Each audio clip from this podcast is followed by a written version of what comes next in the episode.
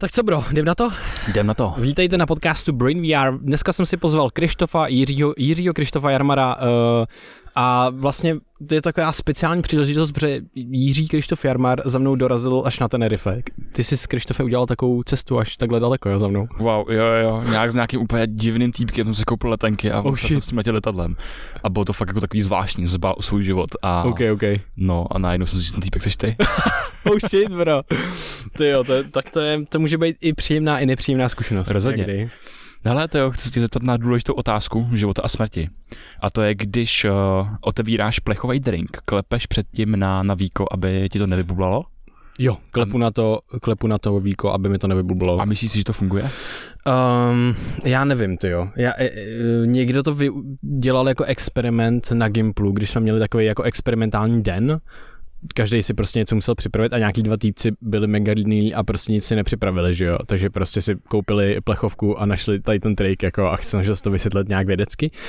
Ale už si nepamatuju za prvé, jaký to vysvětlení bylo a za druhé jsem si potom zjišťoval, jestli to je real nebo ne a to jsem taky zapomněl, takže nevím. Máš, máš o tom nějaké informace? Ale vůbec, ale já to taky dělám a spousta lidí za to hejtí, že je to úplně na hovno. Mm. Ale mě to pomáhá ulevit mým psychologickým stresu předtím, že by mi kola nebo cokoliv v plechovce vystříklo ksichtu. jo, ale jako je to zároveň, to je hustý, to mi připomíná téma, kdy vlastně uh, ty se snažíš impouznout nebo jako uh, tak nějak na ten svět uh, našít něco predikovatelného. Mm-hmm. Jo, jako vlastně, že OK, tohle to ti může zvýšit pocit predikovatelnosti tvý následující jako budoucnosti. A je to jedno, jestli to je real nebo není, ale ukazuje se, že i ten pocit predikovatelnosti může být něco, co ti snižuje stres. Yes, tak kolik takových návyků prostě děláš, který jsou vlastně úplně k ničemu, ale jenom buď jsi to někdy odkoukal, že jo, nebo no, nevím, jako, nevím, nevím. Věci. Je to ústý. Například, jestli jíš úlek eh, od vrchu anebo od piškotu. Oh. Ty jo, a hmm. od vrchu jim, no. Wow, já taky, takže jsme normální lidi. To, to je dobrý, to, to, je, jo, to je hodně dobrá zpráva. To je hodně dobrá je to zpráva. Tak, je to tak. Všichni, kdo jíte, kdo jíte úlek od piškotu, tak uh, Wow, um, to lehký život. jo no. Hej, to je hustý, já jsem na Uli úplně zapomněl a zapomněl jsem úplně, že jsme na Tenerife a že nemáme cukroví a trošku mě to teďka zamrzelo. Ale vlastně včera, včera nám přišel náš pan majitel Airbnb, kde sedíme, tak nám přišel dát jejich tady uh, španělský cukroví, tenerivský a jakoby většina z nich je doslova, doslova. Cukr. Ko- ne, ne, ne. Jakoby právě, že tolik ne, ale je to prostě mouka, mouka, mouka a, tuk, cukr. a cukr. Je to prostě kombinace těchto věcí, víš co? A ty to jíš a máš prostě, prostě v puse mouku, tuk a cukr, děláš. To je fakt dobrý. A pak, pak máš taková ta scéna, jako byla v Matrixu, že jo? Nevím, vědíčce, jak, jak se Neovi zalepila ta pusa a, a ty potom nemůžeš, nem, nemohl potom mluvit. Tak to se přesně děje, přesně potom o tom druhu cukroví. By the way, uh, Matrix 4, běžte na něj, je to dobrý. Jo, jo, jo, je to dobrý a No, to je no, já k tomu víc říkat nebudu. ne, k tomu ne, mohli jsme se rozkecat, mohli jsme dávat nějaký uh, error prediction a další věci, takže, takže, takže tak. Ale Hele, na, na Q&A, na otázky a odpovědi, které nám posíláte dost často a my jsme ignoranti a neodpovídáme na ně na sociálních sítích a proto děláme tuto epizodu. Mm-hmm. Uh, máš nějakou otázku? Jo, mám otázku. Já bych to rovnou napojil na to, proč, co tady děláme, jak to, že jsme na Tenerife a takhle a děláme tady takový hezký vánoční eh, výzdoby na hlavách, aby nebyla vidět moje pleška a nespálila se. je to velice praktický. A první otázka mám tady, hele, na Tenerife jste, na Tenerife jste po několikáté. Proč? Co vás tam zaválo znova? Ptá se Aneta. Karolová. Mm-hmm. Uh, my jsme na Tenerife po druhý, celkově. Byli jsme tady poprvé před asi devíti měsíci na, na jeden měsíc a teď jsme, a jako ten důvod za mě je jednoduchý, nebo je jich jako asi víc, ale jsou to jako dva zásadní za mě. Chtěl jsem strávit zimu někde v větším, ve větším teple, to je jedna věc. Za druhé tady jsou uh, skvělé podmínky, jak pracovní uh, a tak, a, a, a zdravotní v rámci teďka toho, toho prostě i jakoby covidu a dalších věcí, ale hlavně prostě je to nejlevnější destinace, kde se dostaneš na takový jarní slash letní teploty. Mm. A to mě na tom jako baví nejvíc a vlastně ty, ty, ty ceny jako vlastně jsme si říkali, hele, za tenhle měsíc jsme zaplatili stejný nájem jako v zájem v Nuslích. Hmm. Takže prostě je to fakt sranda, no. A, takže takhle, no. to jsou mý hlavní důvody. No, ty jsi tady byl měsíc předtím, že jo? Já jsem, já jsem jo, sem přicestoval, jo, protože jsme si uh, koupili každý letenky na jiný ostrov, sice na Kanáry, ale na jiný ostrov. A já jsem se pak dostával, dostával na Tenerife, byl jsem tady 10 dní. A teď jsme tady v horách, mezi místňákama, není to tady turistický, takže krásné podmínky pro, jako pro to, pro co, to jsme řek, si řekli, což je mm. prostě ta práce, jo. to jsme tady chtěli vytvořit. Nemáme moc přístupností tady a uh, je to pro mě taky hodně z těch zdravotních důvodů, protože slunce, protože nálada, protože covid a, a další věci. A taky jsem si chtěl vyzkoušet někdy zimu, uh, jako v létě. jo, jo, jo, hustý, zimu někde v teple. No tak jo, Krištofe, máš nějakou další uh, otázku? Wow, já mám takovou big red pill otázku. Uh, jaké vlastnosti by měla mít vaše potenciální partnerka? Ty jo, Fuh. to je crazy otázka. Bro. OK, OK. Já jsem vždycky, když jsem odpovídal na tu otázku, ptala se mě na to Tantraela v jejím podcastu a bylo to jako já nemám žádný specifický věci. Nemám prostě v hlavě přesnou představu toho, jak by partnerka měla vypadat, jaká by měla být přesně. Um, nemám ani jako by typ. Uh, jediný, co jsem řekl jako typ, bylo, že prostě se mi líbí třeba rostomilý, nebo já nevím, něco takového. A... Takže koťátka. yes, přesně. A, ale, ale další věc, co jsem jako odpoví, co odpovídám, no, co mám v hlavě, takovou představu je vždycky, že, že, že a to je, hro, to je prostě to tak, to je tak hrozně dobrý, že prostě si sníč tu filozofii. To je prostě jako, že je to jako možný, že to není jako na každodenní bázi nebo něco, ale prostě večer v posteli prostě před spaním si čteš filozofii. Wow to mě jako by fakt baví. Nějakou existenciální? Nějaký, je, nějak, nějakýho jo? Ne, jako by asi cokoliv, jakože cokoliv, co zrovna brnká na naše strunky. Ale to asi mě jako baví a potom, eh, no, nejsou tam prostě žádné jako specifické věci, spíš jako nacházím postupem času, co bych jako nechtěl asi mm-hmm. a, a je to jako zajímavý. Samozřejmě jako ideálně prostě nejde někoho s nějakým secure attachment style, který sedí s mým attachment stylem, s nějakým stylem toho, jak se vytvářejí pouta a, na, a vztahy a tak. Aby který, to nebylo toxický. Aby to nebylo toxický a, a takovéhle věci. Takže takže tak, no. Uh, a snad já taky si samozřejmě neříkám, jako, že jo, někdo musí mít security attachment style a já můžu být jakýkoliv, ne, jakože jde mm. o to, že já pracuji na tom, abych měl nějaký attachment style, ten druhý člověk bych ideálně chtěl, aby, uh, aby měl taky. Krištofe, uh, co, co, co pro tebe, tyjo? To, to jsou asi takový jako teďka pro nás docela tematický věci, si myslím mm-hmm. trošku. Hodně, hodně. Myslím, že pro další rok. ale, ale je to, no já jsem si vždycky myslel, že mám nějaký tip a pak uh, jsem byl ve vztahu a zjistil jsem, že prostě jsem jako asi neměl typ. jo. jo. Jo, jo, jakože že prostě máš, se žiješ v nějakém jako příběhu, že se ti líbí tenhle ten a tenhle ten typ prostě slečen a, a tak a, a, že by měla dělat tohle, tohle, tohle, tohle.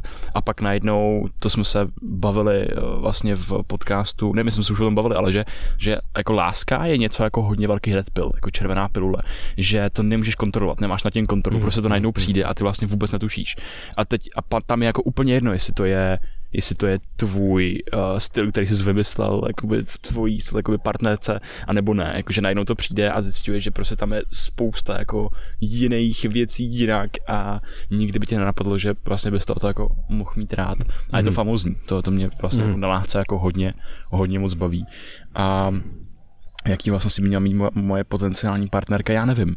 Já nevím z jednoho prostého důvodu, protože mi připadá, že se měním tak rychle, v různých aspektech, hmm. že, že jako netuším, co mi zrovna jako uh, fitne, že bych si tady hmm. vymyslel nějaký ideální hmm. svět, v kterém bych měl potkat jako svoji, svoji potenciální partnerku, ale ale taky myslím si, že tam jsou ty hodnoty jako nějaká sebereflexe, jaké je jako velmi, velmi důležité je pro mě respekt. Nejenom pochopení a porozumění a nějaký soucit, ale, ale jako respekt, že dokážeš respektovat cestu toho druhého, že dokážeš respektovat i jak jeho pozitivní stránky, tak hmm. stíní stránky a snažím se to vyžadovat i od sebe a není to vždycky jednoduchý toho dostat. Mm. A jako, a myslím si, že tohle je pro mě hodně důležitý. Jo, jo, myslím, že to potom se vrací, že jo, zpátky k těm, ty nemůžeš vlastně určit ně, z těch miliard proměných a nic vlastně určit jako konkrétně nemůžeš, ale můžeš se vrátit k těm velkým pilířům a to, o čem vlastně mluvíme i u sebe, že jo. Protože u sebe nemluvíš jako, že nekontroluješ si každý den prostě, jestli jsi udělal tady tu konkrétní věc nebo takhle, ale kontroluješ si jednou za čas prostě aktivizuješ ten svůj hodnotový kompas. A vlastně ten hodnotový kompas potom asi jako na ten se asi koukáš potom i u toho protějška, aby, hmm. aby, aby to nějak souznělo, protože když ty hodnoty budou úplně vystřelený jinak, tak vlastně to ne, skoro nemůže se jako potom sedět asi. Hmm. Ale, ale jako vztah je prostě zběh na dlouhou tráť a vlastně ty zjišťuješ všechny možné věci, které ti na tom záleží jako v průběhu času. Hmm. Že to, co na začátku může být super dobrý, tak potom najednou se to může převrátit, zjistíš, wow, i tam jsou třeba jako méně dobrý věci, jako je právě jako ty attachments, ty pouta, které se tam vlastně vytváří, ty pouta, který má ten partner, který mám já, který si neseme prostě z rodiny a bla, bla, bla, bla, bla. A pak se tam prostě různě potkává a pak si myslím, že je důležité, jestli se o tom jsi schopný bavit, jestli jsi schopný víc prostě nějaký zranitelný konverzace a jestli je tam bezpečný prostor, a nebo ne. Takže pro mě je velmi důležitá i nějaká schopnost eh, komunikace a, a zároveň nebudu lhát, je pro mě velmi důležitá estetická stránka. No jasně, jo, tak jako a to ne nějak i kdyby se sebe víc snažil, tak to nějak ne, jako nezměníš nebo mm. neobelháš sám sebe, prostě mm. musíš si to sednout jako a, a, ale zase se to může vyvíjet v čase, že jo, to není jako, mm. no, to je jedno, to je zajímavé. A teď, teď, teď, teď mi poslala uh, kámoška, kámoška Káťa, to je skvělou věc a to je, poslala takový obrázek a tam byly, to z Instagramu takový ty různý jakoby spiritual vibes stránky, jo. Mm-hmm. A tam máš prostě dva lidi, tam je prostě v nějaký jako vnitřní vesmír a tam je něco napsáno jako o tom, že prostě pokud jakoby o, se mnou um, nevibuješ nějak, mm-hmm. že prostě pokud tam já si teď moc přesně nepamatuju, ale prostě pokud se mu nevajbuješ, tak by to asi jako nefungovalo, jo, teď to hmm. hodně jako zprzním ten citát, ale a, a, napsal mi k tomu, hej, já vím, že to je prostě hrozně ezo, ale jakože něco na tom bude a mě na tom tom baví, že vlastně ty, ty jako ezo věci, že si potřebuješ vibovat, potřebuješ tam cítit jako něco, něco víc, nějaký jakoby přesah, tak to není vůbec ezo, že tam je právě spousta hmm. z těch faktorů, jak to může být, jen, nejenom ta estetická stránka, ale všechny další věci, prostě lifestyle toho člověka, všechny mikromarkery, jako je hmm. pohled, pohled, jako je uh, hejbání, já nevím, čelistí prostě. Mm. jo, jako to ne, nevíš, nevíš prostě o, o, o svých preferencích, dokud ty nepotkáš v reálném světě. Jo, jo, jo. Myslím si, že to je... Uh že to je zajímavý a že se to vrací k tématu trošičku třeba intuice a dalších věcí. Určitě. Kdy jako vlastně vnímá, netušíš jako ani co vnímáš vlastně, ale něco mm. vnímáš a ve finále to potom je prostě strskotá to na tom, já to nefílujem. Mm. Tak něco, Takže já myslím, že to, to je velice otevřená otázka jako pro celý život. mm, tak jo, uh, jedeme dál. Tady to jsem chtěl. Uh, budete opakovat kemp? Yes. Yes, budeme opakovat kemp, těšte se. Únoru, v únoru se objeví termíny na další rok. Přesně. Super. A určitě se o tom dozvíte. Tak jo, tak Krištofe, co ty máš pro mě? Co mám pro tebe? Setkali jste se někdy se syndromem vyhoření? Vojto, oh. setkali jste se někdy se syndromem vyhoření? wow. A tam bylo ještě, já si pamatuju specificky, jako jak to děláte, že tam prostě máte tolik energie pořád a tedy a tedy a vyhoříte vůbec mm. někdy, nebo, nebo prostě setkali jste se vůbec někdy s něčím takovým a to je zajímavá, hrozně zajímavá otázka a asi by to mohlo být jako na celý díl, ale ve zkratce, ano, setkali, určitě, myslím si, že oba tak nějak, nebylo to asi takový to klasický vyhoření, vyhoření, u mě to bylo nějaký jako takový polovyhoření, ale vlastně je hrozně jednoduchý, jak jsme se bavili s Jardou z neurazitelného, si denájovat a odmítat prostě to, že jsi vyhořelej, nebo že se něco děje. A jo, já jsem byl hodně dlouho, hodně v pohodě. Jakoby prostě tohle to se děje tři roky, jako tenhle podcast a všechno tři a půl roku skoro už.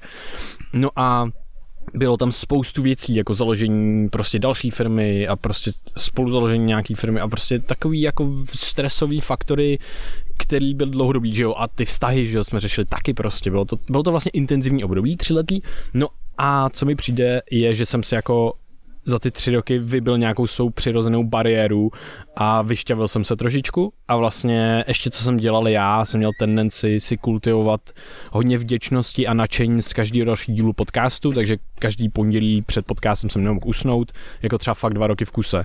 A zjistil jsem zajímavou věc, že člověk, a, a možná má spíš i k tomu tendenci, a dost teďka o tom začíná i mluvit, má člověk vyhořet, vyhořet má člověk tendenci vyhořet i u věcí, které miluje a možná u nich občas to líp, protože prostě Uh, dneska jsem poslouchal podcast se samým Harrisem. Jako, my máme to štěstí, že děláme, co milujeme. Jakože to štěstí je neuvěřitelné. A já bych tohle dělal prostě, to je můj neoblíbenější čas.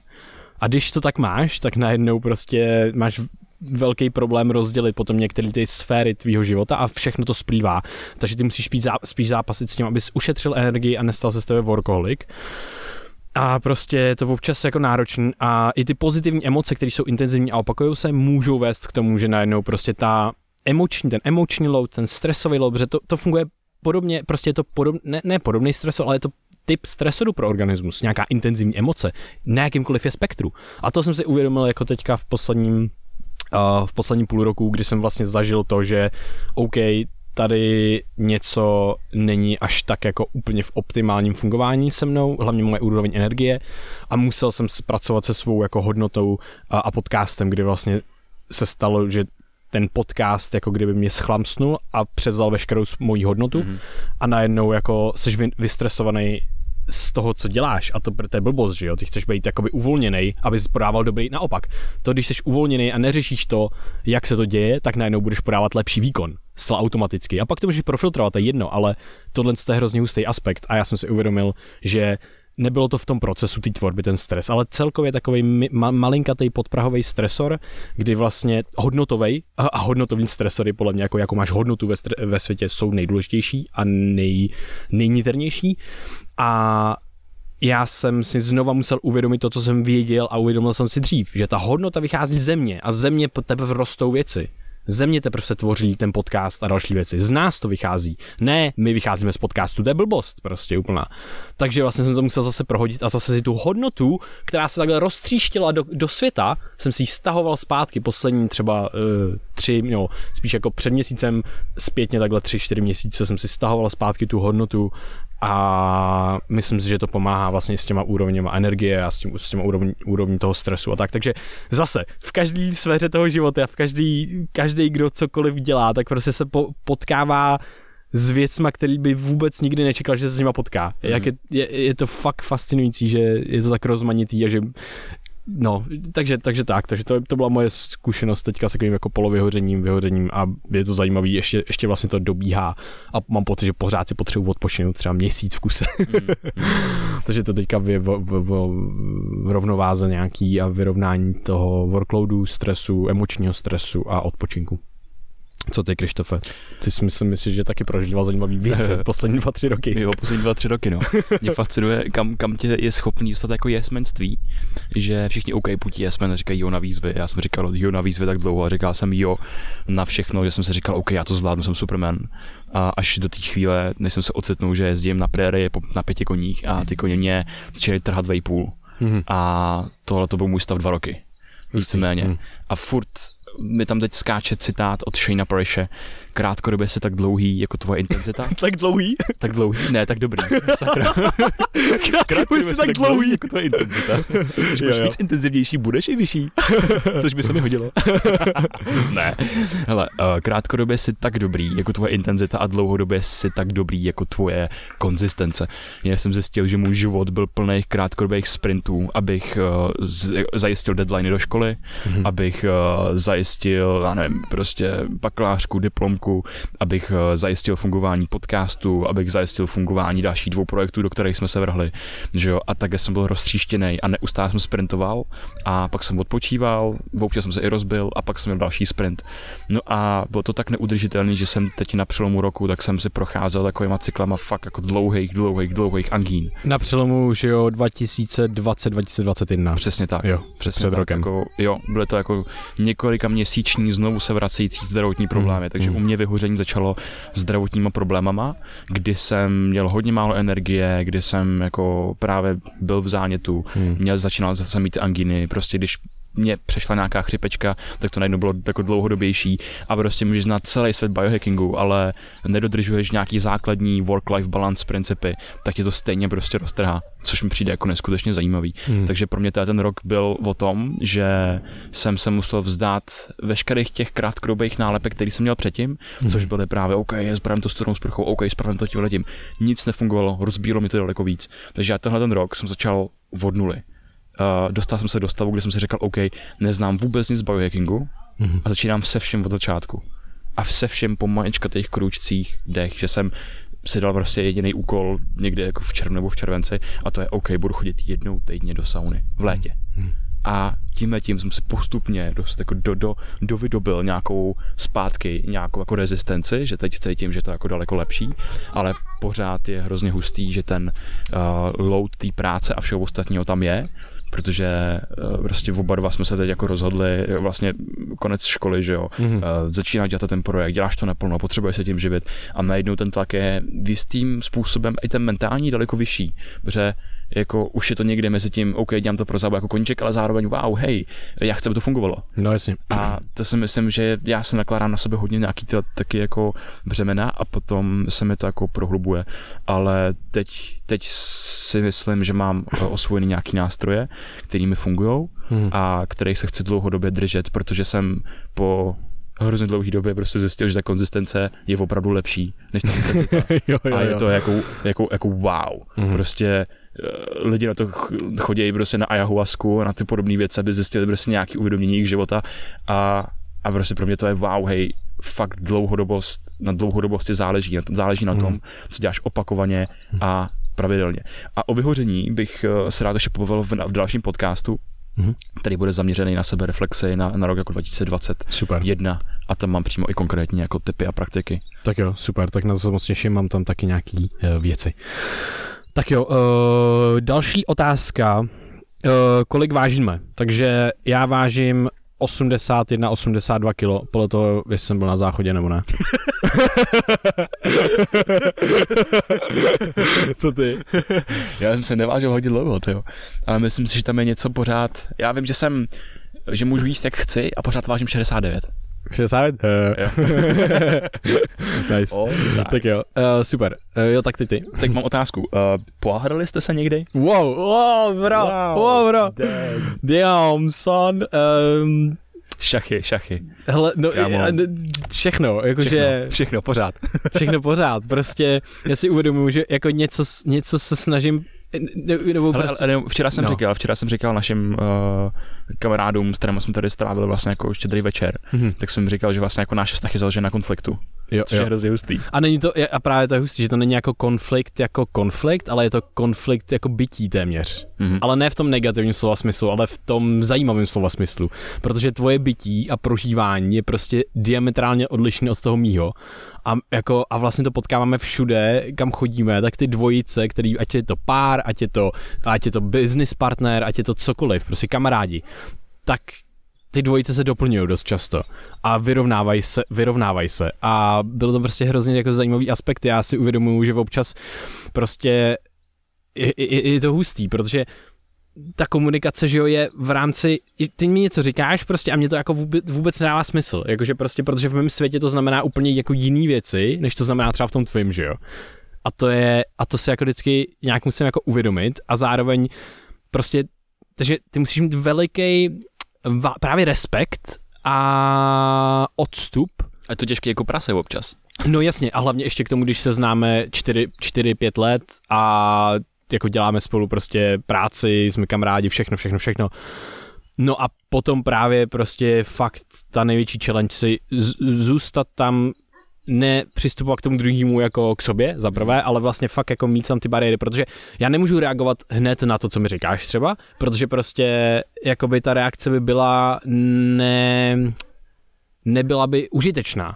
Byla by prostě vzni, vznětlivá. Mm-hmm a já vím, že vlastně jakoby po nějaký době tak já v tom mám nějaký jakoby rozum a něco a po nějaký době ty tam máš nějaký rozum a něco a vlastně to ani nemusíš třeba vytahovat některé věci. Takže vlastně jako ty hádky jako jsou, ale je to třeba polemizování, jsou to hádky nad prostě šachama, mm-hmm. je to prostě... Jako, jako to je zajímavý, že jako nad... když, když, když se dostanu do nějakého křížku, tak je to buď nad nějakou šachovou partí, anebo nad nějakým filozofickým konceptem, jo, jo, kdo něco nějak myslel. Něco na fil, většinou filozofický koncept. Protože no. většinou to je tak, že ty přijdeš s, nějakým, s nějakou hrozně hustou věcí a je ti to všechno jakoby jasný a máš ten obrázek. Mm-hmm. A teď já najednou to nechápu. A já mm-hmm. potřeba jsem ten člověk, který přemýšlí v těch detailech, který potřebuje, který často přepřemýšlí věci.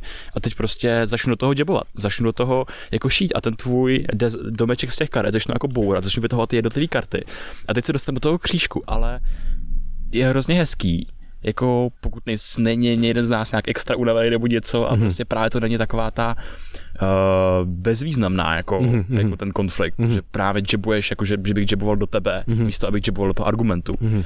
A, ale potom tím výstupem jsou hrozně hezké věci, že tam dos, dospěm nějaký jako syntéze, jo, jo, jo. Jako nějakým porozumění, nějakým pochopení a pro mě to je jenom jeden nekončící mindfuck, jak můžou dva lidi přemýšlet úplně odlišným způsobem, mm-hmm. jak si můžou vzájemně nerozumět, mm-hmm. ale tím, že mají prostě stejné hodnoty a tím, mm-hmm. že uh, mají nějakou zkušenost s tou prací s tím prostorem mezi mm-hmm. sebou, mm-hmm. takže z toho může vyplynout něco jako velmi užitečného, který co posune oba dva dopředu. A vlastně to porozumění potom. Přesně tak, protože co se stává hrozně často je, že my se vyskytne v nějaký takový jako debatě o třeba nějakém argumentu a potom se můžeme, jsem, jsme schopni hárat hodiny v dábě mm, mm. Nebo, nebo někde mm. a potom několik oh týdnů nebo měsíců na to se potkáme s člověkem, který zastává nějaký argument mm. a teď já začnu používat ty tvoje argumenty jo. a já ty to, tvoje. Abych, přesně tak a je to skvělý. A já se bavím úplně, já vůbec jsme úplně jinde, jakože jsme, nejsme ani spolu a já říkám slova a věci, na které jsem přišel, které byly spíš ty, ta Krištofova pozice. Protože jsem si uvědomil, že jakoby to, co jsem říkal, vůbec neříkalo opak, nebo neřík, nemělo nic společného s tou Krištofovou pozicí v podstatě, v nějakém jako extrému, ale byl tam jeden aspekt, který já jsem prostě jenom neříkal, jenom prostě, který tam přebejval. A když by někdo zastával tu moji pozici extrémně, tak já mám tendenci potom tam říct, no ale tohle to ten, ten aspekt, který tam yes. chybí.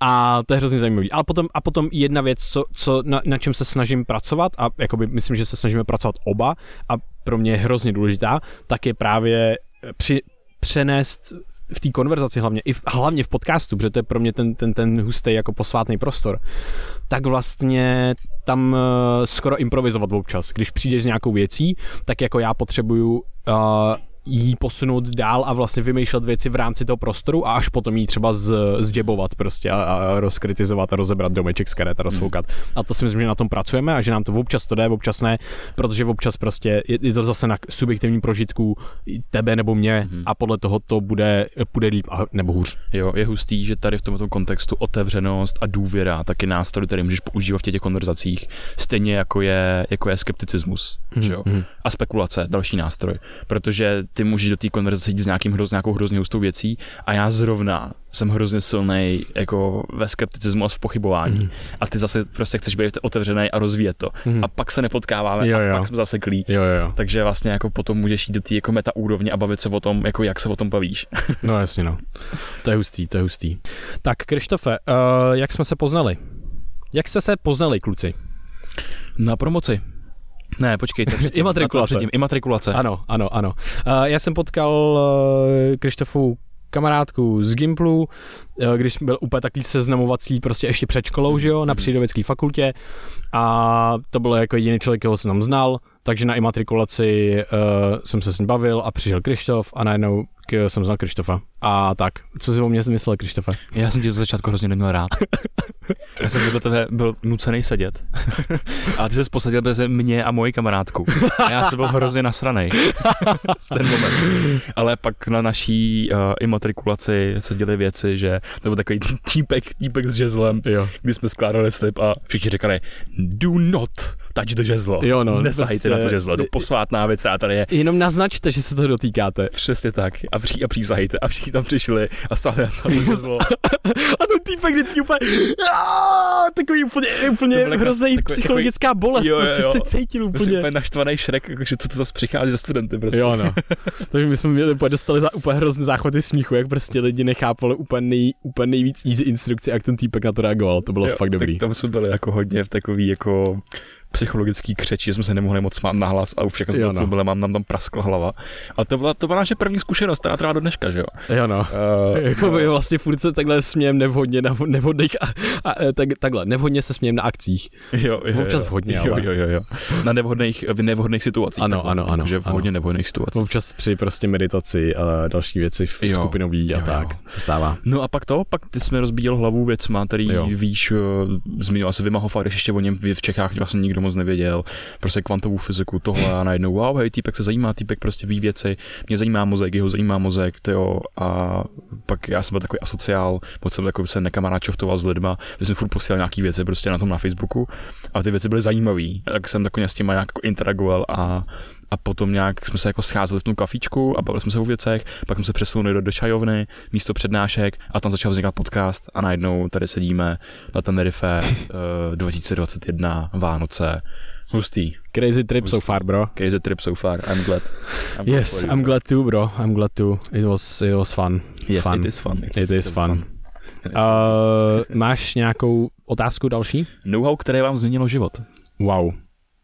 Um, know your wow. know your wow. OK, pro mě je to prostě, nechci tady, jako těch věcí je hrozně moc, ale je asi... To, je, to, je, to, je to prostě mrtka? wow, jo, jo, to bude ono. Ale to, ale mm, jednou... jenom, jenom, jenom pro lidi, pardon, že to skáču, jo, říkej, jenom pro lidi, co neví, tak máme takovou výzvu, že když se chcete zbavit výplňkových slov, jako je prostě vlastně a jakoby, tak zatím říkáte slovo mrtka a tím pádem se to budete víc všímat. Takže prostě mrtka a najednou wow, nebudu třeba říkat tolik prostě a budu říkat, budu říkat jenom mrtka. yes. Jo, no, občas to zvrhává prostě. Jo, jo, prostě jo. mrtka. Tyhle věci, no nic. Um, asi jedna věc, co mě ovlivnila nejvíc, co mi prostě změnila život a je to to, co, to, co se dá jako naučit vlastně, tak to bylo v rámci neurovědy to, že se mozek mění, že se dá měnit a že ten centrální nervový systém a i periferní o, o, obecně nervový systém kóduje ča, jako nějakým způsobem vlastně tu naší zkušenost, ovlivňuje tu naší zkušenost a do velké míry. A když se ti spojí tyhle dvě věci, tak prostě potom najednou máš OK, nervový systém ovlivňuje moji zkušenost s prožíváním, můj subjektivní prožitek, to jediný, co mám, to bylo jako to je další vlastně uvědomění k tomu napojený, a, a já ho můžu měnit. Takže tohle know-how a to, jaký jsou způsoby ty změny, jak to dělat trošičku líp, jak si zvyšovat neuroplasticitu a jak pracovat se soumyslí, meditace, další věci. Eh, meditace jako, jako vlastně sebesměřovaná neuroplasticita, protože to směřuješ vlastně hmm. v rámci modulace vlastního mozku. Poslovna pro mozek. Poslovna pro mozek. Takže tohle je pro mě úplně největší game changer a vlastně vždycky, když se k tomu vracím, tak vlastně si znova uvědomuju, wow, tohle je ta věc, ta, ta, ta, ta centrální věc, která ovlivňuje všechno v ostatní. A pokud já si ji budu uvědomovat a připomínat, tak já budu dávat hodnotu tomu učení, tomu změně nebo těm praktikám, který chci já sám dělat ve svém životě, aby se mi, abych měl příjemný prožitek, proži, příjemný prožívání a a tak, takže to mi přijde jako asi to, ta největší věc. Mhm, co, co, co to je, Krištofe? Pro mě největší, nejlepší know-how, který mi změnilo život, eh, je ohledně mužských bradavek. Co to sakra je? Prostě proč, proč týpci mají bradavky, kámo? Jak mm-hmm. nenapadla ti někdy ta otázka? Ne. ne, o, to je sranda. ale zkrátka je to kvůli tomu, že to je vedlejší porůd ženských bradavek, protože naše embrya potřebují všechny typy nástrojů pro to, aby se vyvinuli dál. A když se ta ručička překlene buď do mužského nebo ženského stavu, tak eh, potřebuje mít výbavu pro, pro bradavky zkrátka.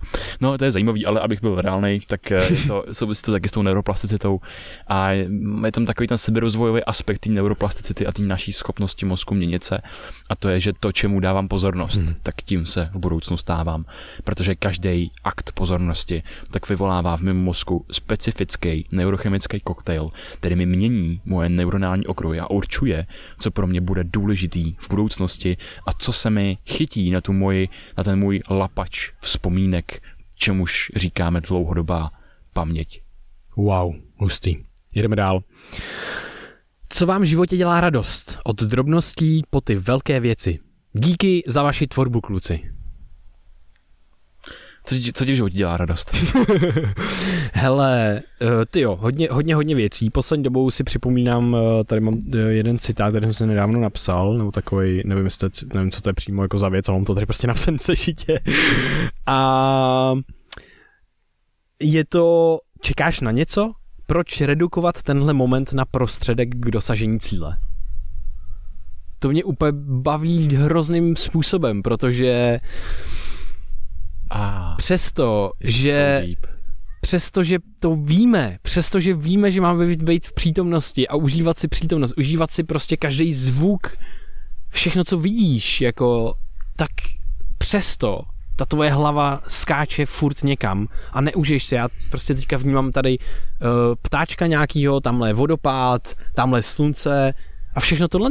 A jakoby je to vlastně hrozně věcí v, každou, v každý moment a ty, za, ty s každou tou věcí ty můžeš vnímat a můžeš opravdu jako být s ní, jako může ti dělat radost. A je to hrozně fascinující, je to vlastně mega zajímavý a je mega zajímavý, jak moc utíkáme někam do budoucnosti a k tomu se váže další věc. Můžeš se vyrovnat s přítomným momentem, ne s vymyšlenou budoucností. Že ty prostě ten tvůj organismus je připravený na to se vyrovnávat s, tou, jako s tím přítomným momentem, teď a tady, a jde ti to docela dost dobře to, co nám dělá dost často problémy, je ta minulost a budoucnost, kam skáčeme. Takže tady jsou takové dvě věci, které zase jsou takový seberozvojový, ale vlastně mi dělají fakt jako velkou radost teďka momentálně poslední jako dny, kdy znova jsem si uvědomil to, že ten přítomný moment a ty maličkosti v tom přítomném momentu, kdy nečekám na ten další moment, nečekám na něco dalšího, protože až přijde, když budu čekat na něco dalšího a to přijde, tak tam zase nebudu v přítomnosti a zase budu čekat na něco dalšího.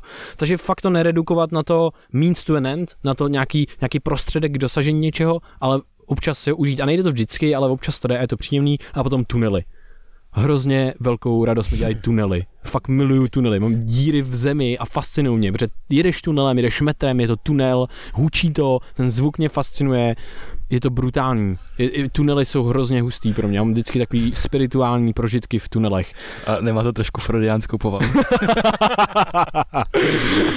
We'll never know, bro. We'll never know. We'll never know. Vše, všechno má freudiánskou tu, eh, pod, eh, podstatu, povahu, nevím. ne, uh, no, takže tunely jsou sranda a, a tak a samozřejmě blízcí jako by lidé kolem mě uh, to mi dělá velkou radost. Strávit nějaký příjemný, příjemný momenty s lidma kolem, co mám rád. Tak jo. Co tobě? Wow, ty maličkosti. Třeba já mám krátkou paměť, takže já si vždycky nepamatuju hrozně moc věcí, co mi udělalo radost, takže pamatuju si jenom to, co jsem dělal dneska ráno víceméně. A už to, to tak, tak jako mizí v, prů, v, v, procesu času, ale teď mi udělalo radost prostě fakt sedět v kavárně a pít kafe a číst se ve svém sešitu, možná číst knížku a takový ten moment zastavení se, mm-hmm. že nepotřebuješ dělat něco kvůli něčemu, přesně jak říkáš, mm. že to je kvůli podcastu nebo nějaká příprava na něco. Já jenom se tady prostě reflektuju, ne, užívám si moment, to je jako celý. A teď mi třeba dělá radost, jako když s někým prohodím slovo španělsky, protože nevím španělsky a udělám to vždycky radost, že vlastně to můžu být v cizí zemi a s někým jako takhle interagovat. A potom mi dělají radost jako velký šutry. velký šutry? jo, jo, jo. Hustý, Jakože hustý, hustý. hory, skály, jo, takhle, takhle. Uh, věci, které lezou ze země a které jsou obrovský, jako jsou útesy, sopky. sopky a toho to jako nechápu. Včera že... mi udělal radost oceán pro mě. Jo, a vlny velký. Jo, jo, jo, jo, hodně, jo, hodně velký vlny. to mě fascinuje, to mě fascinuje, jak člověk prostě může být jako u oceánu a prostě najednou přesně tam byla ta vlna a ty říkal, wow, to byla velká. Že tě prostě úplně jako otevře tu pusu a ty oči, ty jako věci, které úplně předčej ty tvoje očekávání, jako wow, to je tak hustý. To je tak hustý. Wow, to je tak velká vlna.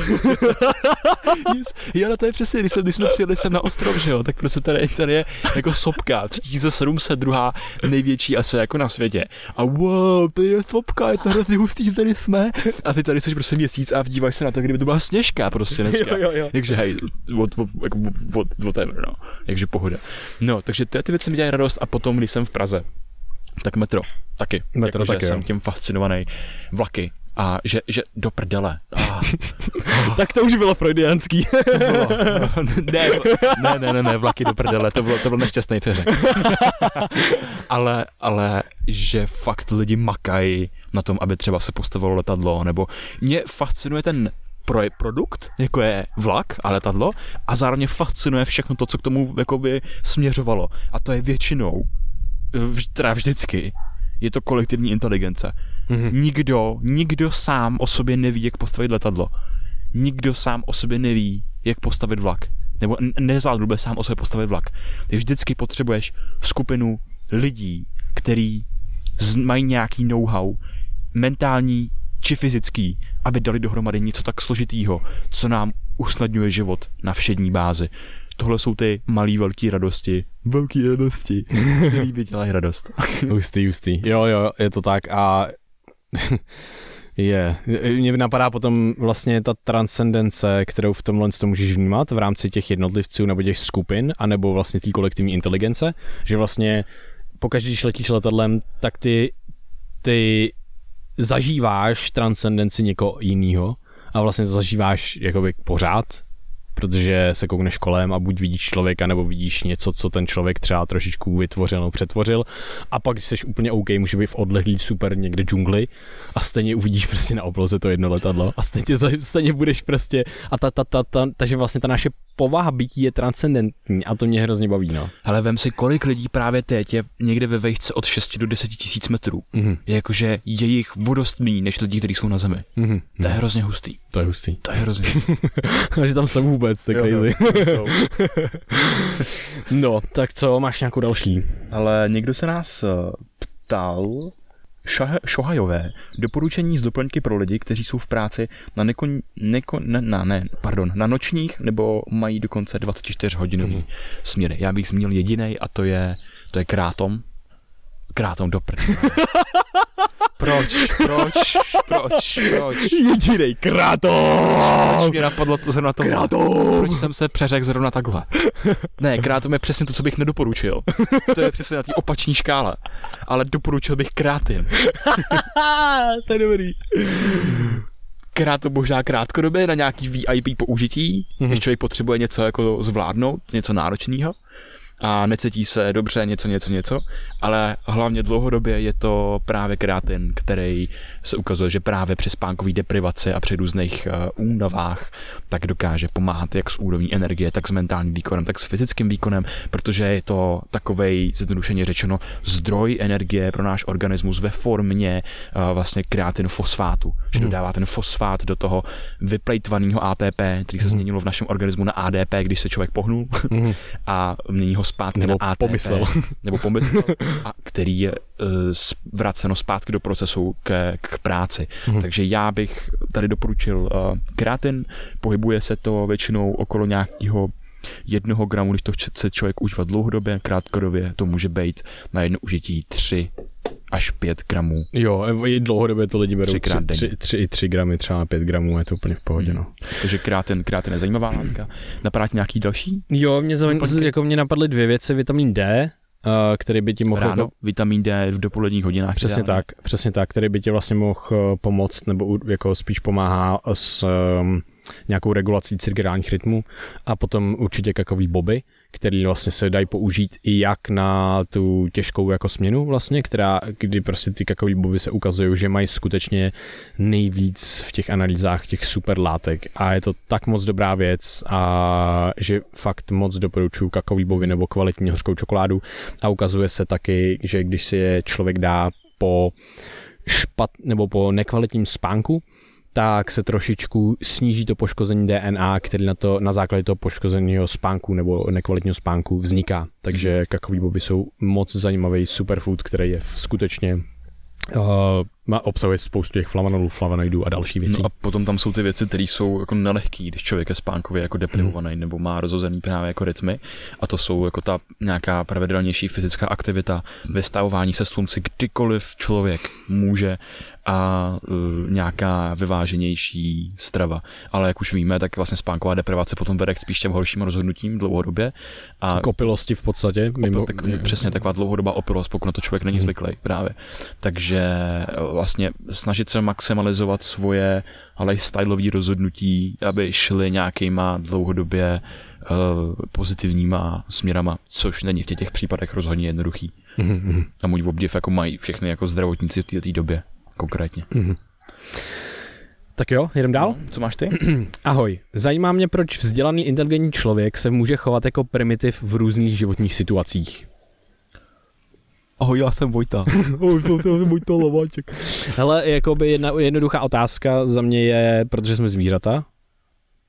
Odpověď, myslíš? Uh, odpověď, protože jsem zvířata. Mm-hmm. A složitější je, třeba když jsme se o tom bavili, tak u nás, protože nám se to děje uh, taky a jako baví nás to hodně, je to pro nás, pro, jako máme s tím velkou, velkou prostě srandu. A takže si, si na to jako stavíme i. A, a nevím proč, ale mám pocit, že to je nějaká kompenzace prostě nevím, nebo je to moje přirozenost, já nevím. Mám hmm. pocit, že to je částečně naše přirozenost, částečně kompenzace nějakého přepřemýšlení občas a uvolnění a srandy prostě, hmm. prodlužím si tím život, a, takže to je pro mě a potom třetí aspekt toho, který mi napadá, když to je v těch situacích, kdy vlastně si říkáš, jak se ten člo, tenhle vzdělaný člověk může takhle zachovat. Je to prostě proto, protože vzdělaný a inteligentní člověk je vzdělaný a inteligentní jenom v nějaké oblasti a my máme nějaký bias a ty lidi mají bias a tím to jako potom vzniká, že se chovají nějak třeba v nějakých situacích, ale my máme tendenci je potom vystavovat nějaký pedestal, kde si myslím, že jsou vš- ve všech oblastech uh, moudrý, vzdělaný a inteligentní. Tomu tak není, nikdo takový není. Nejsme tady takový my není na tom takhle nikdo. Takže člověk se skutečně vlastně musí, pokud chce být dobrý člověk, tak se musí zajímat třeba o to, jak je být dobrý člověk, jako nějakým způsobem třeba. Nebo jak, já, pokud chce dobře přemýšlet, tak se zajímat o to, jak přemýšlet. Takže je to složitý, ale prostě jsme zvířata, které jsou protkaný nejrůznějšíma zkresleníma a není to lehký občas. Mm-hmm. Jo, mm, já bych asi neodpověděl líp. Zkrátka, že tam je víc aspektů té otázky. Jeden je přesně, když jsi třeba vyčerpaný a chováš se jako idiot, protože nemáš vůbec seberegulaci a tvůj prefrontální kortex se nepo, nepovídá s tvým, svým limbickým systémem a tvůj limbický systém je jako rozdovaděná kráva, která si dělá, co chce. jo. a ten druhý aspekt je přesně, že uh, každý máme nějaký typ inteligence a každý máme svoji specializační inteligenci. To že jsem specialista v, jedno, v jedné oblasti a že tam jsem člověk, který má vysoký testosteron a že má status a další věci, tak neznamená, že jsem specialista v oblasti jiný, ale zároveň naše hlava má tendenci transformovat, transferovat tu naši, ten pocit naší specializace do dalších mm-hmm. oblastí, protože má příběhový bias, protože má konfirmační bias a další věci. Takže to, že já mám navázanou emoci, eh, například to, že jsem velmi dobrý chirurg, mám na to navázanou emoci, že jsem velmi dobrý chirurg, což je velmi důležitý, protože velmi dobrý chirurg potřebuje hodně sebevědomí, aby dělal různý jako úkony, ale zároveň ta sama emoce se potom může projevit v jiné oblasti, kde ten člověk je například úplně nekompetentní mm-hmm. a najednou tam se to může jako uh, pře transformovat, přetransferovávat a najednou ta seberegulace, pokud není z toho svého okolí, nějaký toho třeba většinou sociálního aspektu a pokud ten člověk má třeba nějaký, nějakou nízkou hodnotu, sebehodnotu v sebereflexi, tak je velmi těžký, uh, velmi těžký tohoto nějakým způsobem regulovat. Jo, uh, no to jsem, to mě baví jedna věc, vlastně teďka jsi zmínil testosteron a nějaký třeba sebevědomí, to je hrozně zajímavý a lidi platí neskutečný randále za to, aby se, se zvýšil sebevědomí v nějakých různých nejrůznějších kurzech, přednáškách a všem možným. A jedna věc, co ti to udělá spolehlivě, je zvýšení testosteronu. Uh, a zajímavá ale věc je ta, že tohle to není ta věc, po který bys měl toužit, protože pokud, pokud ty si zvýšíš sebevědomí v aspektu nebo neúměrně k tomu, kde už nemáš právě kompetenci, přesně to, o čem říkáš, že se ten super chirurg prostě potom ta kompetence, že si myslí, že má tu kompetenci v jiných věcech, tak tam přichází průser. Ty musíš mít třeba OK, je sebevědomí je super, ale říká se, že jo, zdravý sebevědomí. Hmm. Takže jo, mít sebevědomí je top, ale musíš to mačovat aspoň částečně s tou realitou, protože pokud to nemačuješ, tak je to úplně nejhorší věc, co se může stát. Jenom pro lidi mačovat neznamená, že jste mačo a že máte aktualizovaný sebevědomí. ne, takže jo, já s tím, tím naprosto souhlasím.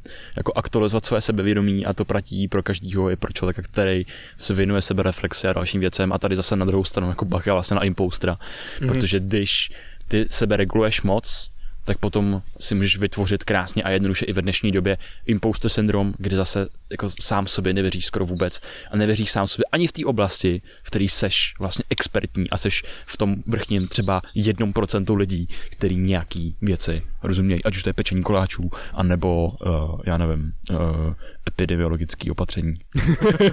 yes, dobrý příklady. Uh, kdo se, jo, to byla moje otázka, teď máš ty další ještě, nebo, nebo ještě? Uh, no, tady jsou takový složitý, ale... no právě. Je tady Krátom. Uh, Krátom? Okay. Krátom, který jsem tady už zmínil. Jo, jo, jo. Ten bych odkázal do epizody s klukama z zahranicí fitness, která vyjde příští měsíc pravděpodobně mm-hmm. někdy. Tam se mu věnujeme do hloubky Potom uh, tady jsou doplňky na nervy, Uh, zase je to komplexní, komplexní téma, kterým se tady nevedeme úplně do hloubky, ale zmínil bych tady zase ty základní pilíře, spánek, strava, uh, cvičení a potom konkrétně k těm doplňkům na nervy, tak uh, například Rhodiola rosa, rozchodnice růžová a ashwagandha, ashwagandha. který se ukazují, že má jako nejzajímavější evidenci na, na tohle a potom, když se člověk jako uklidnění, tak existují různý třeba jako uh, nápoje, jako je... No já bych doporučil L-teanin třeba určitě. L-teanin, úžasný. Ten je jako na tohle fakt hodně, hodně dobrý. Epigenin, taky jo. výborná věc.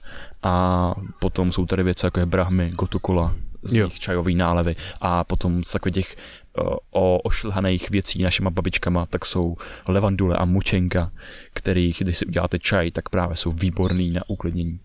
Mm-hmm, super, tak jo, to jsou, to jsou dobrý, dobrý typy. Mm, máš tam ty ještě něco? Uh, já myslím, že ne. Myslím, že to je všechno, co k tomuhle tomu mám. Mm-hmm. Já tady mám takovou poslední otázku a to je, jak poznat sám sebe. Oh, oh, wow. wow. Tak jo, tak jdem nahrávat, tak založíme podcast nový? Jo. Založit podcast, mohl by se jmenovat uh, Brain VR. wow. Hele, jak poznat sám sebe? To je dobrá, to je hrozně dobrá otázka. A je Kde to... začít?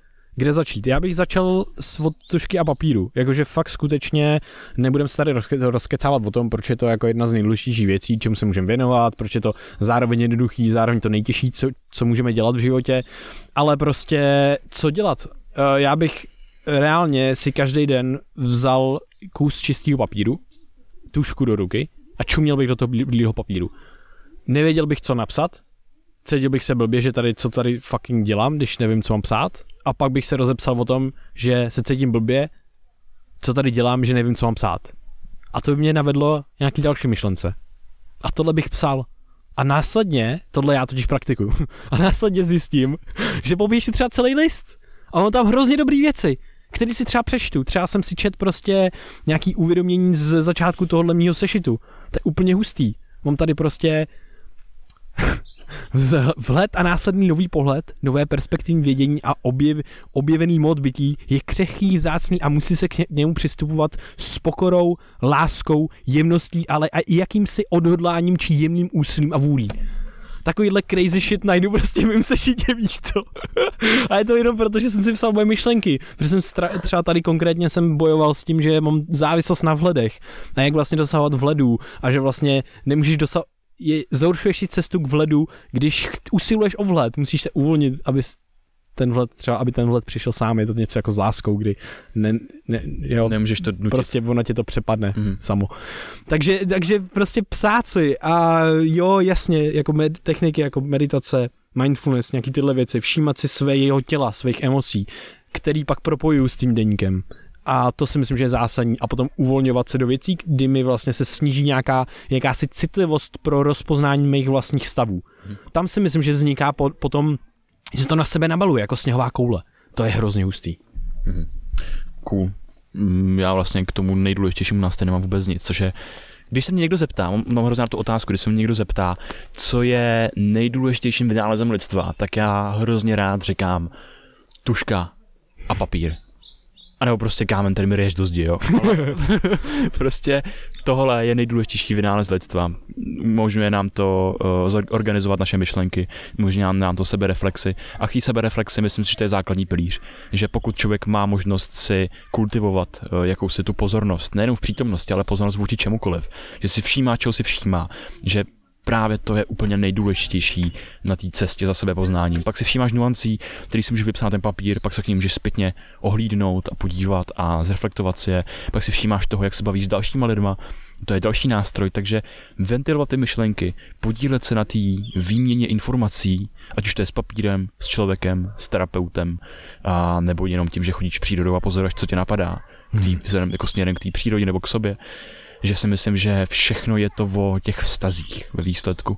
Že já sám jako zavřený v černý, temné místnosti, o sobě možná jako něco zjistím, jo, ale já potřebuji interagovat s tím okolním světem, abych zjistil, jak je to moje sebepoznání, jak pasuje do toho hmm. prostředí. Takže, takže ty cykly vlastně bez, jeden bez druhého se neobejdou. Přesně tak, hmm. přesně tak. Super. Krásný. Krásný. Hele, já, já tohle mám vlastně, tady mám ještě asi poslední dvě otázky, které bych chtěl projít tak nějak v rychlosti a tady je typy, jak motivovat sám sebe k životu a k tomu vůbec něco tvořit. A vlastně ty jsi řekl tady vlastně pár typů rovnou v rámci tohohle. Protože ty jsi řekl kouknout se zpátky na to, co jsem dělal a jak jsem se změnil a tedy. A vlastně první můj tip je jako a asi podle mě za mě jedna z nejdůležitějších věcí uvědomit si nějaký compounding efekt, nějaký efekt sčítání, kdy to, co dělám dneska, tak já si nepamatuju v budoucnosti, ale v budoucnosti už vidím to ovoce, který to přináší.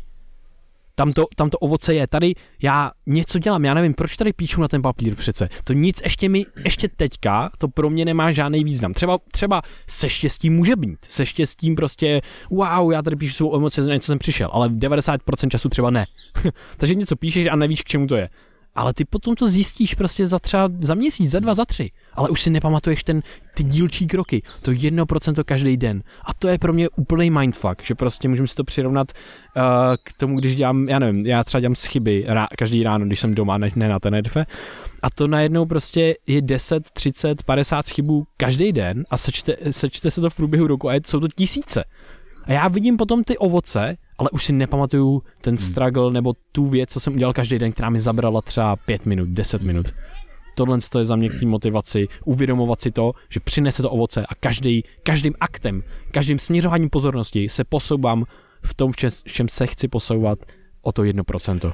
Já bych tomu celému jenom, jo, ještě k té motivaci, poslechněte si podcast o dopaminu, kde to rozebíráme hodně, hodně, hodně do hloubky, co ovlivňuje vaši motivaci a, a i jsou tam hodně praktické typy a nástroje. A já bych eh, k tomu tomu celému motivace plus sebepoznání, tak bych zmínil zase tu konzistenci, že krátkodobě si tak dobrý jako tvoje intenzita a dlouhodobě si tak dobrý jako tvoje konzistence. Že právě to, že si to uděláš návyk, že si píšeš každý den, úplně staneš z postele a bezmyšlenkově jdeš třeba k tomu papíru a vybleješ tam prostě nějaký věci, které tě zrovna jako napadnou. Může to být, nemusí to dát smysl, nepíšeš knížku. Deník není, není důležitý pro čtenáře, deník mm-hmm. je mhm. důležitý pro autora. A jako tam teprve dlouhodobě vznikají vznikají ty, ty, ty perly, to ovoce, že já zjišťuju, že já si píšu deník nej, nejvíc frekventovaně, když mám nejtěžší chvíle života a čím, když se z toho dostanu, i díky tomu deníku, tak se to přestávám psát, přestává ta frekvence, ta frekvence se snižuje. A pak za, začínám zjišťovat třeba po nějakém čase, že se ztrácím, že vlastně nevím, kde jsem, mám pocit, že jsem fail, mám pocit, že jsem imposter, souvisí to se vším tím letím. A, a najednou já se vracím k tomu deníku a zjišťuju, jak mi to v minulosti pomohlo.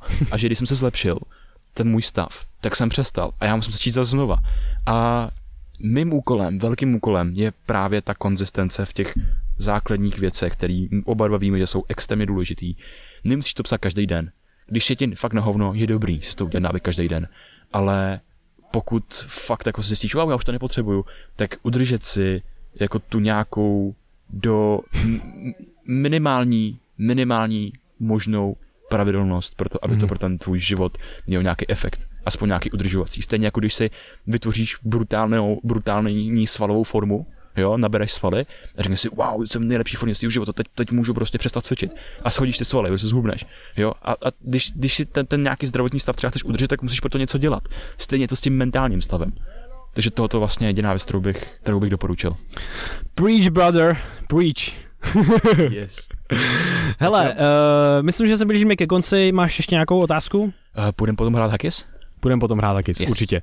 Já tady mám ještě jednu vlastně, která je taková praktická, chtěl jsem ji rozebrat tady, nechtěl jsem o ní ani moc přemýšlet předtím, protože by to bere energii a vím, že o ní můžu přemýšlet rovnou tady v přímém přenosu. Takže e, někdo nám napsal na to storičko, kde jsme dělali stojky a ptali jsme se tam na Q&A, tak nám napsali krásné svaly. Jak jste je vybudovali? Cože Krištofe, jak to děláš? Protože ty, i ty má, jako máš sval, ty vždycky říkáš, že ne, že títítko, takhle to není pravda, máš dost svalů. Uh, já paradoxně nechodím moc do posilky jako do ničeho, ale právě to souvisí s tím mým zdravotním stavem před rokem, mm-hmm. protože jsem, já jsem dřív jako chodil do posilky docela pravidelně a měl jsem nějakou jakoby větší svalovou hmotu a potom jsem přestal kvůli těm různým zdravotním stavům a teď to je jenom kvůli tomu, že vím, jak moc je fyzická aktivita důležitá a dělám to ne kvůli svalům, mm-hmm. ne kvůli tomu, abych byl větší, to je možná jako částečně, protože prostě potom se člověk i cítí jako by silnější a tohle, ale je to právě kvůli tomu zdravotnímu stavu, snižování zánětu, všechny ty zdravotní benefity, které o tom víme. Takže je to úplně, jako dlouhodobě je to nějaká maličkatá uh, všední aktivita, že každý ráno většinou jsem to měl spojený na nějaký jako měření HRVčka, ale že každý ráno si zacvičím nějakou drobnou uh, fyzickou aktivitou se svým vlastním tělem. Hmm. Že jsem si udělal z pohybu zábavu, a tohle to udělalo vlastně jako nejvíc práce za hmm. mě, hmm. že to není o nějakým jako totálním zvedáním vach v posilovně nebo něco podobného. Hmm. Pro mě ten největší užitek je právě v té dlouhodobosti a v tom, že je pohyb pro mě zábava. Hustý, já myslím, že teďka si krásně odkázal na tu konzistenci, protože právě u toho pohybu speciálně a u toho, u toho budování svalových hmoty, tak je to dost to záleží o intenzitě a objemu, ale to, že děláš každý den něco, prostě se přitahuješ, něco zvedáš trošičku, kettlebelly a tak dále, tak s tím hodně moc pomůže, zároveň prostě ty se snažíš třeba dost jíst vlastně, a ten metabolismus máš rychlej, takže prostě dost jíš, myslím, že k tomu budování svalů, jako vlastně v rámci toho vědeckého hlediska, tak je to, mít dostatek zdrojů. Je to prostě dostatek zdrojů, je to dostatek bílkovin, já třeba jim hodně tvarou.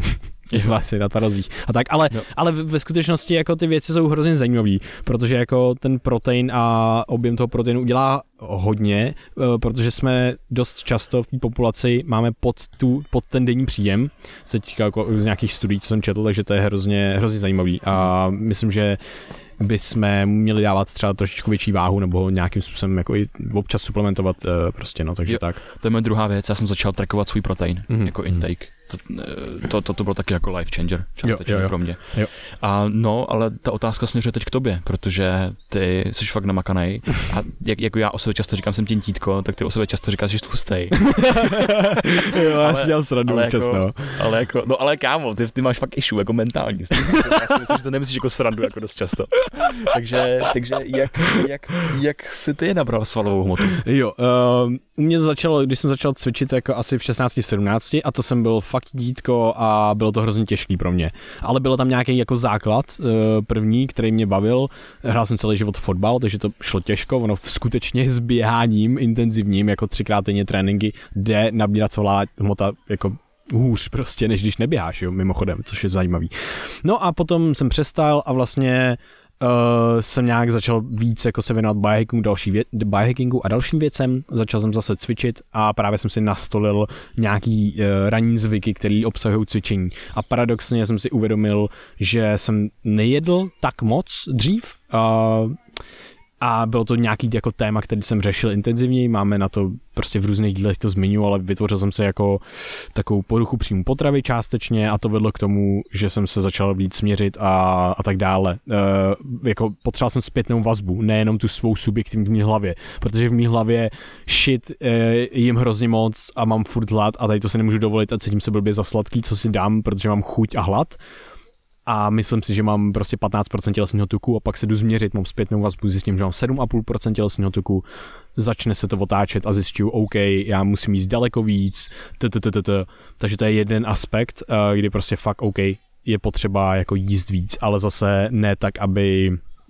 ne tak, aby ti prostě stoupal cukr v krvi šíleně a takhle, takže jako můžeš to dělat zdravě a můžeš si doplnit prostě dostatek těch stavebních bloků pro to, abys mohl vybudovat si tu svalovou hmotu.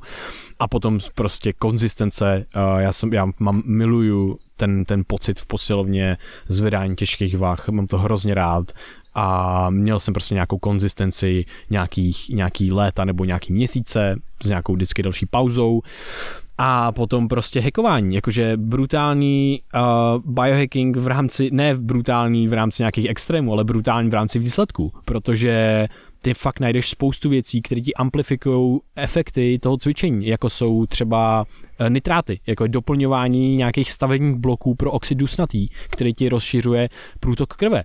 Ukazuje se, že průtok krve a to, jak ti nabopnají ty buňky, tak to samotné mechanické poškození, poškození v vozovkách, aktivace mechanických receptorů na povrchu buněk, tak se ukazuje, že zvyšuje benefity toho cvičení, že částečně způsobuje benefity toho cvičení, i hypertrofie a další věci.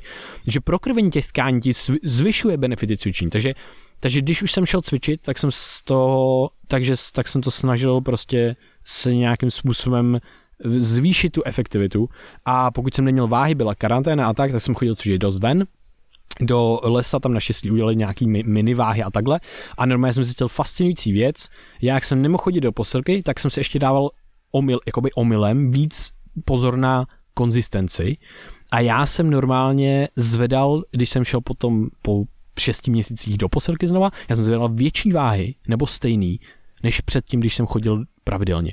Protože když chodíš do posilky, tak jo, mám zadanou posilku dneska, tak to nemusím zítra moc, tak si dám voraz, že jo, ráno, tak si nedám to cvičení nebo něco, nebo si dáš menší a tak. Ale když nemůžeš do té posilky, tak prostě si dáš záležet na tom, aby každý den nebo si zdal nějaký cvičení a možná se ještě přidáš. A potom, když to sečteš, tak zjistíš znova, citát dnešního dílu. Krátkodobě si pouze tak dobrý jako tvoje intenzita a dlouhodobě si pouze tak dobrý jako tvoje, tvoje konzistence.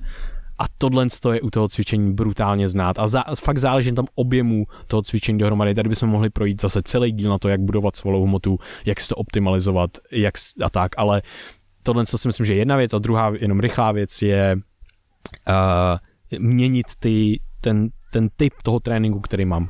Protože tělo se adaptuje neustále, když budu když se ožením s jednou me- metodou, technikou, programem, tak to tělo se zadaptuje a potom už nebudu vidět takový změny. Takže znova to změnit po dvou, třech měsících a zase uvidím nějaký změny. I když budu třeba zvedat nižší váhy, a v jiném cviku, prostě na stejnou svalovou partii, protože není na to ten sval zvyklý, ale bude prostě potom třeba růst. A znovu, a poslední věc, ty říkal, že si ne, necvičíš kvůli svalům něčím takovým, já jsem začal cvičit kvůli mozku. Mm-hmm, přesně tak. Jakože pro mě tohle to nebyla motivace, ale zjišťuju, když se potom kouknu na fotky, já jsem měl hrozně velkou hlavu, teď tak velkou hlavu nemám vůči tělu, ale je to jenom o zvyku, že jo. Jsi klízátko? Jo, vypadal jsem si jako klízátko.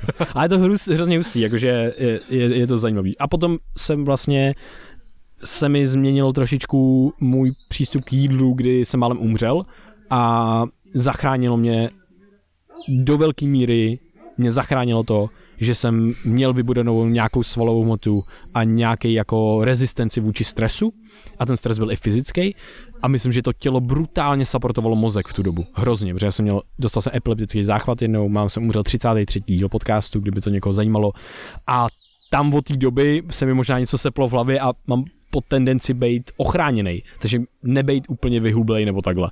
A tohle mám podle mě někde v hluboko v podvědomí a vůbec o tom nevím. Tohle je hrozně silný koncept a jak ty říkáš, já jsem začal cvičit právě mozek a zdraví, mm-hmm. ale taky je to ten pocit té síly a nejenom pocit, ale že to tělo fakt má nějakou rezistenci, mm-hmm. že tam je nějaká bublina, že když přijde ten stresor, když se člověk špatně vyspí, nebo prostě si dovolíš někde nějaký mekáč nebo něco takového, že fakt to tělo to zvládne a prostě ještě to přesně přetvoří tu antifragilitu. Jo. Nassim Taleb, skvělá kniha. A to, že ten stresor, tak se přetaví tu pozitivní ve ztrátě nakonec ještě posílí. Wow. Wow. Ty jo, hustý věci. Vlastně si myslím, že takový fakt mega praktický díl zase ze spousty oblastí, ty jo. Mm-hmm. Děkujeme vám, že nám posíláte vaše otázky a určitě v tomto formátu budeme dál pokračovat, protože uh, mně se to hrozně líbilo. Mně se taky jsem, moc sám jsem se připomněl skvělé věci, byla to fajn sebereflexy, tady koukám na zapadající a, ah, teď si mám teď. Když to prostě koukl do slunce, víš co? se mi vypálily oči. Zapadající slunce. Nice, nice, Optimalizuju nice. si svoje cirkadiální rytmy a Těším se na další podcast. Tak jo, já taky, Krištofe. Moc díky posluchačům, že jste si dali tento Q&A tenerivský uh, sluneční díl. Máte ho i na YouTube a alespoň půlku. a díky za vaši jako podporu celý rok, celý dva, tři roky nebo kdokoliv, kdo jak dlouho poslouchá, moc si vás vážíme, díky vám tady můžeme sedět a mluvit a tak, jste neuvěřitelný. Můžete nás podpořit na piky, a tam dostanete ten díl o den dřív a bez reklamy, dostanete tam Red Pill, náš další podcast o týden dřív a taky bez reklam. A dostanete tam nejrůznější příspěvky, které nenajdete občas třeba někdy, nikde jinde, nebo je tam najdete dřív. A taky na, e, nás můžete podpořit tím, že zajdete na uplife.cz, zadáte kód B2TVA a koupíte si nějaký z našich e, doplňků stravy, třeba Brain VR Mind, který používáme například na nahrávání tohle podcastu nebo na učení se nových věcí, protože na učení a kognitivní funkce je tenhle ten doplněk stravy postavený. Tak jo, mějte se krásně, Krištofe, díky za tuhle zkušenost. Taky moc děkuju, mějte se nádherně a užijte si zbytek svátku. Jo, krásný svátky vlastně a nový rok, wow. Krásný nový rok. Mějte se. Ahoj. Čus. Brain